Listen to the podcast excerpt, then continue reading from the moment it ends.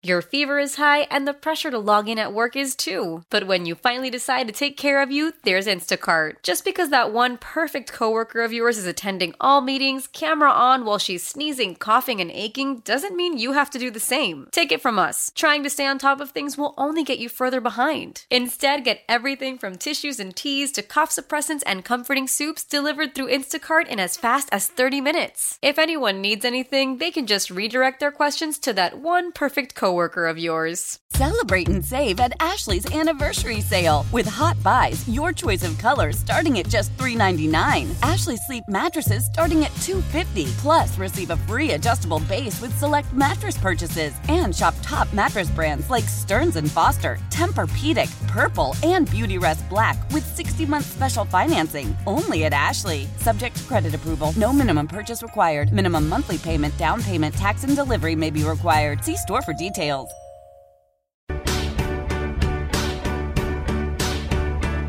Good morning and welcome to Exceptional Women on Magic 106.7. I'm Sue Tabb, and today's guest is beyond exceptional. She is an ICU nurse who was on the front lines of the COVID 19 pandemic. She is working alongside a lot of people who are putting in overtime, dealing with mental, physical, and emotional exhaustion while literally saving lives. She is a hero, and she's with us today. A warm welcome to Taylor Chace-Myers. Hi, Taylor.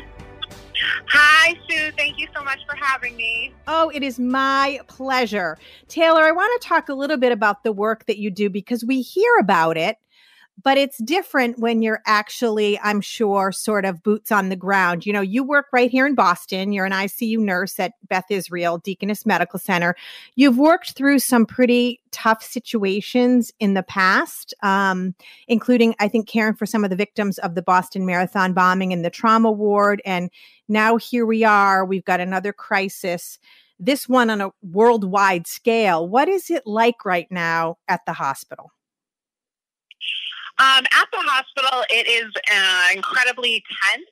Um, we just have so, so many patients, um, particularly ICU patients, and they're all COVID um, 19, and the capacity for the hospital um, is outrun for the ICU patients. So we're kind of just working on a kind of mass casualty um, like policy to you know take care of all of these patients. And we just are all exhausted. Um, we're trying to give the most support to the patients and the families through all of this. And we're picking up extra hours. Um, and just you know it, it's a tough time. Yeah and this is you know you just mentioned this because you know the very sick patients can't have their family members by their side. How do you guys manage that? It's honestly so heartbreaking. Um, if all of us were in the same situation with our family or us personally, you know, during their darkest hour, during a pandemic, when they're the sickest, all you want is your family member by your side. Right. And all the family member wants is to be with their loved one. And we've been working on trying to do as many FaceTimes as possible. Um, a lot of our patients are intubated and with like on a ventilator. So they can't necessarily speak to their family, but it gives them uh, the family member some solace that um, the nurses are there with them and we're giving them most support. We always ask um, every family for the patient's like favorite music so we can put that on in the background. Um, anything to really try to make this experience um, and this healing process less isolating. Yeah. And I mean, it's particularly tough for you guys as well because you're in uh, personal protective equipment. You guys are sort of covered from head to toe, and you say there's still not enough of that. And in fact, you have, I think you said, a sister who's a physician over on the West Coast that's sort of leading a charge to get more of that available. Yeah, so it's not honestly just our hospital. It's literally most every hospital in the nation. Um, you know, we just don't have enough masks, um, enough eyewear, and it's it's um it's a problem because if the healthcare workers get sick, then really the ship goes down, and um, and no one wants to obviously bring any sickness home to their families, and it's tough. So my sister Constance Chace, um, she's an attending physician on the West Coast. Um, in the University of California, San Diego, so UCSD Hospital. Yeah. And um, her and two other colleagues started about a month ago on change.org a, a petition to um, make like PPE um, more, you know, for all of the hospitals and just really put it out there that that is a problem. And there was 1.6 um, million signatures for that. They then um, followed it up with a nonprofit called Frontline PPE Now and is working with um, the nonprofit Direct Relief to get donations to get PPE directly to all the hospitals. So everyone's just trying to play their part so we can kind of get through this pandemic. And I feel like the community has been coming out in droves to support you all. Um, you know, they're writing messages on sidewalks, they're putting signs on their front doors, they're clapping during the change of shifts. What does that mean to you guys? It, the unity is so um, heart wrenching, and it really just makes us feel like we're part of a whole community. And um, it gets us through each day and each long shift to know that like a neighbor has like sent over some cookies they made or wrote a little note or someone made some like homemade bath.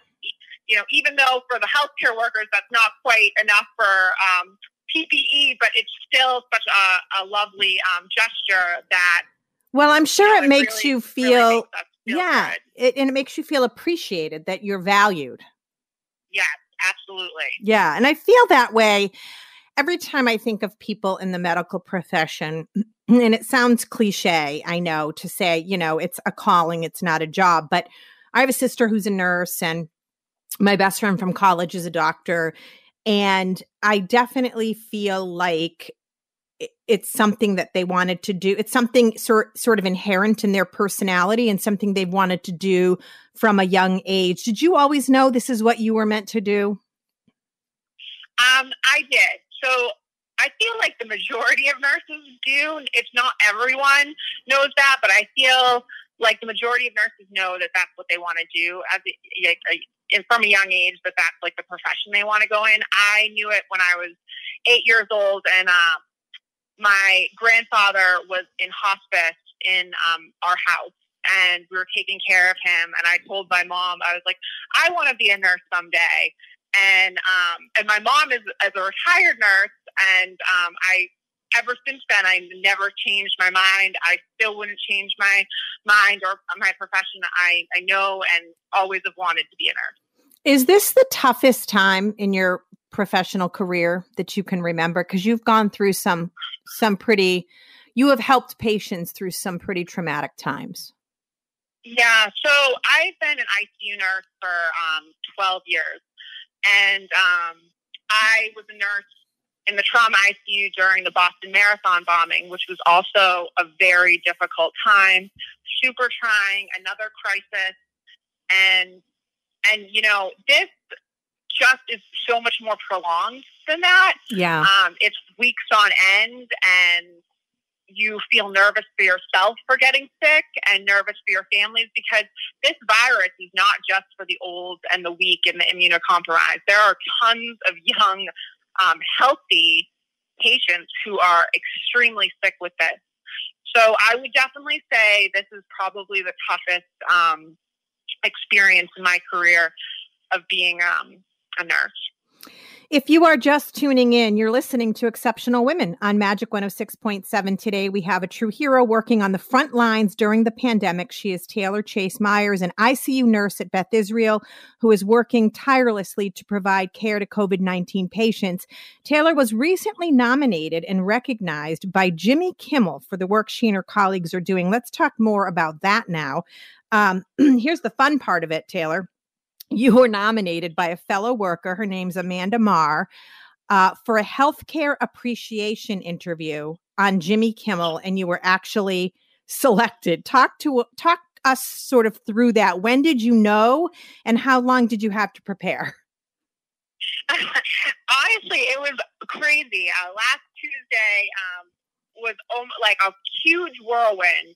I um, was going on a walk with my children, and I get um, a text message from my fellow nurse coworker who's fabulous. She's an excellent nurse. Um, she's per diem now in the CVICU. Um, and is an NP school, but she nominated me to Jimmy Kimmel for this healthcare appreciation, and she asked if I would be willing to do it, and the producers were going to get in touch with me that day to then also interview that day. So I found out at 11.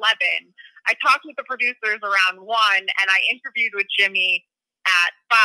It, it, I can't even say how crazy the day was.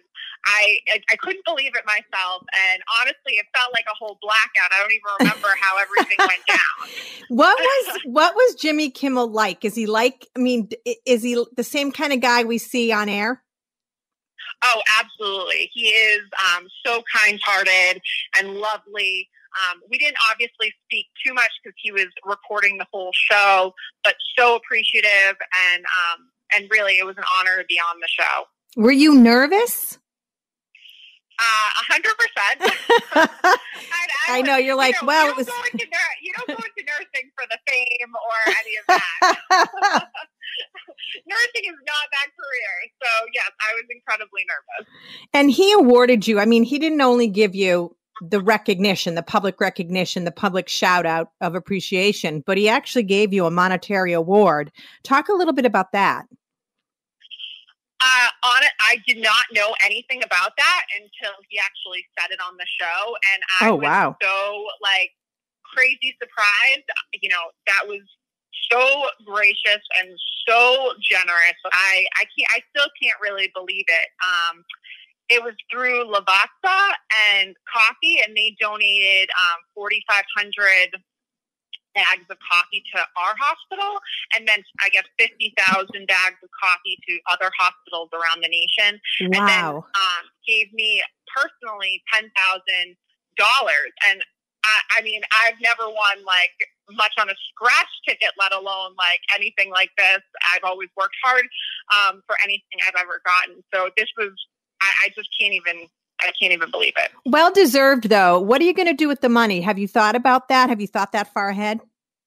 Um, honestly, my husband and I talked about it just a little bit, but I've been working so much that we really haven't discussed it all that much. Um, you know, we'll probably put a lot of it away towards um, our children's future college education. I know they're both three at 18 months, so that's far down the line, but um, and probably do something a little bit special for us. Oh God, yes. You need to, even if it's like a weekend away. Once all of this, I don't want to say is over, at least calms down. Once it's safe to do so, you guys at least need to celebrate yourselves and do a weekend away, um, for yeah. sure. And you you mentioned your kids; they're little, three and one. Um, how is it managing a young family and doing the kind of crazy hours that you're doing? It's challenging. I mean, my kids are like the light of my life. So, you know, they bring such an innocence to this crazy situation. And I work nights. Um, so I'll come home and sleep. Um, and my husband will watch them while he's working. And then I'll wake up after like four or five hours and then take over. So the lack of sleep is real. Yeah. but, um, but my my kids, you know, they don't obviously don't truly understand the situation, um, and they're just happy to have snacks and play with me and have mom and dad home. So, um, so that kind of gives it a little ease through all of this. And talk about dad because he's kind of also um, helping frontline workers as well. I mean, you are a frontline worker. He's helping, he's an attorney, and you said he's working to assist uh, people who are trying to find childcare options. Um, talk about what he's doing. Yeah, so um, my husband is the deputy general counsel um, for the Department of Early Education and Care for the state of Massachusetts. And um, when everything went down, all the daycares and child cares and preschools closed, um, and then obviously all of the other schools, but those are the ones that he um, kind of oversees as an attorney. They implemented emergency child care for all the frontline workers um, of Massachusetts. And that was a very like tenuous, like difficult thing to like kind of uproot and, and start. And it's for not just healthcare workers, but every grocery store worker, mm. anyone who has to be at work um, during this time to kind of have that ease. And it's all paid for by the state. Wow. So you guys are quite a team. Uh, as they get older, I know they're too young now. You can't really explain to them what you do or even what's going on in the world because your kids are, are, are babies. But what is it that you would hope that they will learn from the work that you and your husband do? You know, I that's a good question. I think honestly, I just want them to be good people, you know, happy and have the right value system and that in a crisis like this and, and just in daily life, it takes so many people to make things work and and in a crisis, so many people to play their part to get through it. And um, that's kind of what my husband and I are doing, and to be kind and compassionate human beings, and that's what I'd want them to um want to pass on to my children. Yeah. What would you say um, in terms of being a nurse or even a healthcare worker in general? What would you say is the best part? What keeps you in it? Because it's not an easy job. It's stressful. It's long hours. Uh, you take some risks with your own health. Why do you do it? I'm a nurse. Um, as I said before, there's not for the fame, not for the money, not for the hours. Um, I, am a nurse because I love taking care of um, patients. And, you know, the patients and the families are why I do it. I've been in the ICU and um, they're the sickest of all the patients in the hospital. And just seeing them get through, you know, each day, one, like one step at a time is like so um, rewarding for me. And, um, and that's kind of why I do it. You must get pretty close to the family members. I mean, especially now during the pandemic, because you are their only form of communication. So you must get really close to spouses, children, uh, caretakers, things like that. Absolutely. Um, I love that relationship. And, you know, I have family members call in and ask for me and um, and I and I want them to and and they want me to work every night of the week and I can't. Right, right. physically can't. But, right. Is Taylor yeah. on tonight? Is Taylor on? Yeah. And then you're like, I can't do seven nights a week. I have to sleep sometime. And, and they and they know that and they laugh. And they actually, you know, we get to know each other because they get to know that I have a family as well and and um, I think just letting them know that you know their loved one is not alone during this and i'm there and um, my fellow coworkers who are excellent are there and we are going to get them through this um, is really what you know I, I try to portray how do you manage the personal the, I guess the emotional baggage. Like, how do you like? I'm sure that you've lost some patients. Um, and you've had to talk to family members about some pretty difficult things or setbacks that patients are having. How do you personally when you go home how do you deal with that anxiety that stress that emotion that emotion that i'm sure is hard to sometimes separate? Yeah it, it really is. And um, especially during these times you run on adrenaline to do the care that you have to do um, but you know, we lean on each other and we've cried together. Um, we've laughed too, and you know, you try to you try your best because honestly, you know, otherwise, if you just melted constantly, you couldn't do your job. But when I get home, I have cried many times on the drive home. Um, my husband is so supportive and and really, you know, embraces me and understands that like what we're doing is not easy and and we've seen like fellow coworkers um, or in the all of Boston who passed away um, and it's just like it's not easy. You mentioned your coworkers, and I want to talk about that. You happen to work in one of the most respected hospitals in the, I was going to say country, in the world, uh, Beth Israel, which is um, pretty impressive. But it must be a pretty special place. And What's it like? What's the community of healthcare workers like in terms of supporting each other as colleagues? We're without a doubt united. I mean, we lean on each other. It's like a family, you know. Definitely tense area, you know, in high stress, people can get stressed out. But the fact is, we all know that. We, we love each other, we lean on each other, and, um, and not just this, but in daily life. And and that's honestly what gets us through. We're strong and resilient. We're compassionate, and you know, we use all the courage we can to like go through um, this pandemic. Are you the um, hero in the in the break room these days after the forty five hundred pounds of coffee was delivered?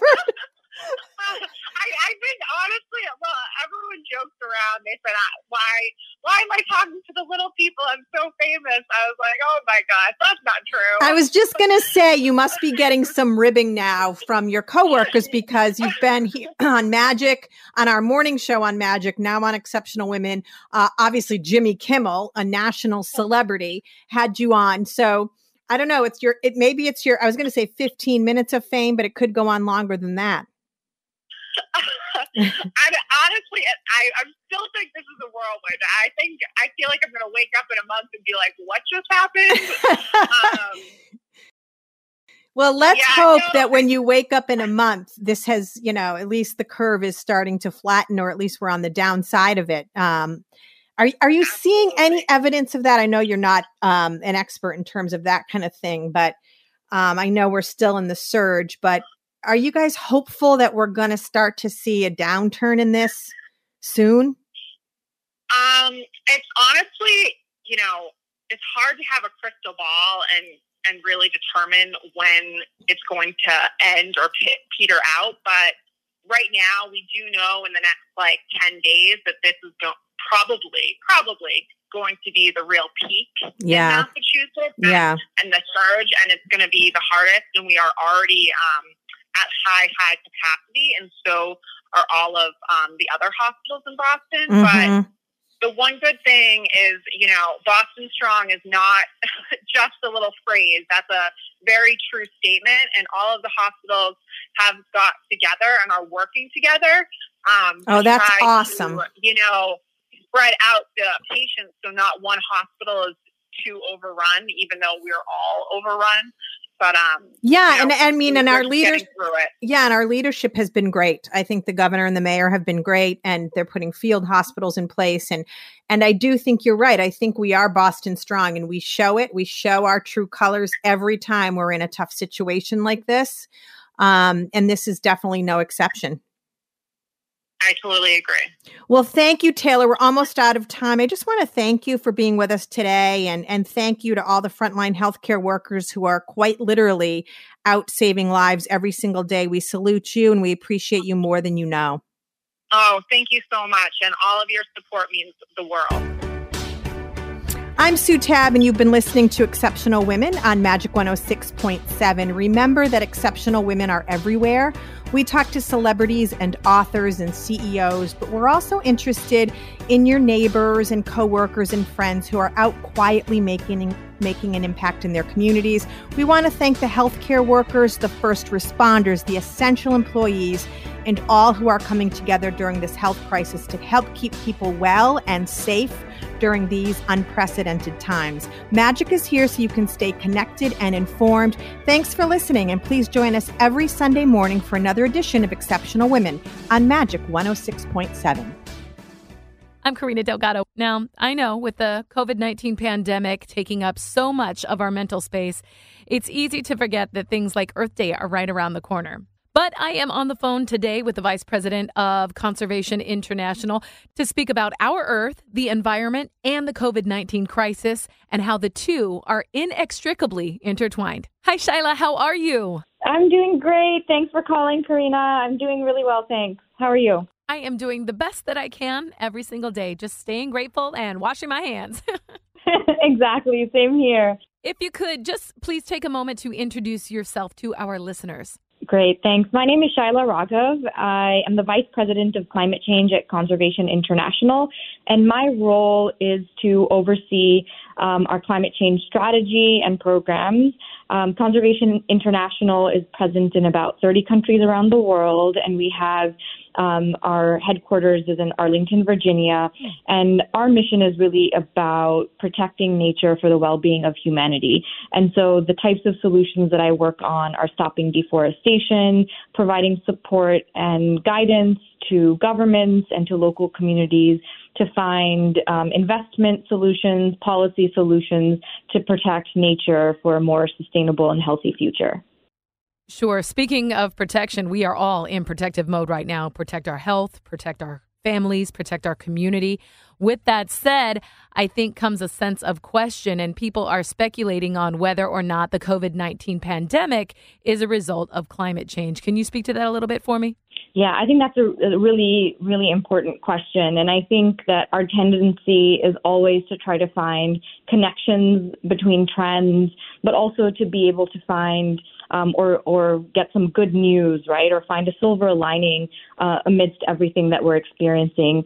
Um, there isn't really any strong evidence that climate change is a direct cause of the coronavirus and its spread.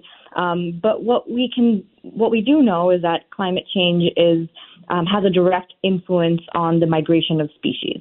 And so, in particular, what we're seeing is that ranges of species, whether it's even trees and, and plants where they can grow, or migratory patterns of species like fish or even birds and insects. These are all changing because of shifts in temperature and precipitation that is being caused by climate change. But I'd also like to highlight the fact that climate change is, is something that could multiply the losses and damages in times of crisis. So imagine if, on top of dealing with COVID 19, we were also experiencing a drought or cataclysmic fires like we saw in Australia or in the Amazon. Well, it would really just have the impact of exacerbating those inequalities. For example, we have seen some um, unusual earthquakes as well as tornadoes happening right now. And as we experience in our own communities the COVID 19 crisis, I can only imagine the devastation somewhere that was, you know, hit by a tornado during a time like this. Exactly, and and climate change can can also affect human health even more by putting strain on vulnerable populations, or even increasing um, things like heat stress or the spread of disease vectors uh, like mosquitoes that um, increase incidence of, of diseases like malaria. And so the human health implications are really going to be even more difficult to deal with when compounded with viruses and diseases like COVID 19. So I really think the main message here is that climate change and human health are um, inextricably linked. Hmm. Now, what we're seeing um, as a result of people uh, social distancing and isolating in their homes is that pollution levels have dropped around the world as people stay home. Is this a hidden benefit of the pandemic? Do you think this will inspire people to limit their fossil fuel use once things get back to normal? Yeah, I think that's that's also another another um, um, uh, trend that we're seeing so much in the news. And I think, you know, as I mentioned, I think everyone's looking for something positive to come out of um, of, of, all of the the negative consequences of COVID nineteen. But I wouldn't necessarily call the drop in air pollution levels a hidden benefit because they're likely just going to be temporary, and we haven't really, as a society, made the systemic shifts that are needed for these gains to persist or be sustained in the long term. So the the way that I'd rather look at some of these short-term benefits is to focus on on preparation and how we could have prepared better. So imagine if we had listened to the warnings from ep- epidemiologists and others and and prepared right five, six, ten years ago. How different would that outcome have been um, in terms of how we're dealing with and experiencing losses due due to this crisis right now? How would we have changed the future, and how would we have acted to do that? Um, even just so that little that the virus could be contained or mitigated, and our economy could be more resilient and prepared for that. So I think with climate change, the timeline is very clear, and so are the consequences. Mm. So the question that we have now is how will we use these next few years knowing what we know now and knowing that we have the opportunity to prepare better and to, to create a more resilient economy? So that we, we, we, we don't have to lose jobs. We don't have to decimate economy, our, our economy. We can actually address uh, climate change by building new and clean and thriving economies. So that's really what I hope we can take away from um, our, our lessons from, from dealing with COVID 19. Oh, absolutely. Because learning from the tragedy is the most important part of triumph over adversity. That said, what can we do to make those preparations? Yeah. So in the next 10 years, the science is really clear. Um, emissions need to be halved by 2030. So we, we basically have a decade to cut our emissions in half. And we know the types of solutions that, that can get us there. So it's clean and renewable energy, it's greening our agriculture system and our food system through regenerative agriculture and shifting towards more of a plant based diet um, shifting to public transportation, um, reduction of overall consumption like plastics, and other products that take a lot of energy per, to produce. So, making those immediate changes now in our infrastructure, in our decisions, and our patterns today can set us up to be in a position to really achieve that outcome over the next 10 years. Um, the second thing I would say is that since climate change is fundamentally, like COVID 19, a global crisis, it's going to require world, worldwide cooperation and attention to really focus on, on a coherent and, and coordinated global response where um, we can see a basis for, for global signals, global um, alignment and redirecting of financial flows, um, and so that's the second thing I would say is just really band together um, um, as uh, through political signals and political processes that can help um, develop a global response. And then the last thing I would say is to support um, natural climate solutions, which includes planting of trees, restoration of natural ecosystems, and protection of standing forests. This is really my personal passion um, because a third or more of the solution to climate change comes from protecting and restoring nature.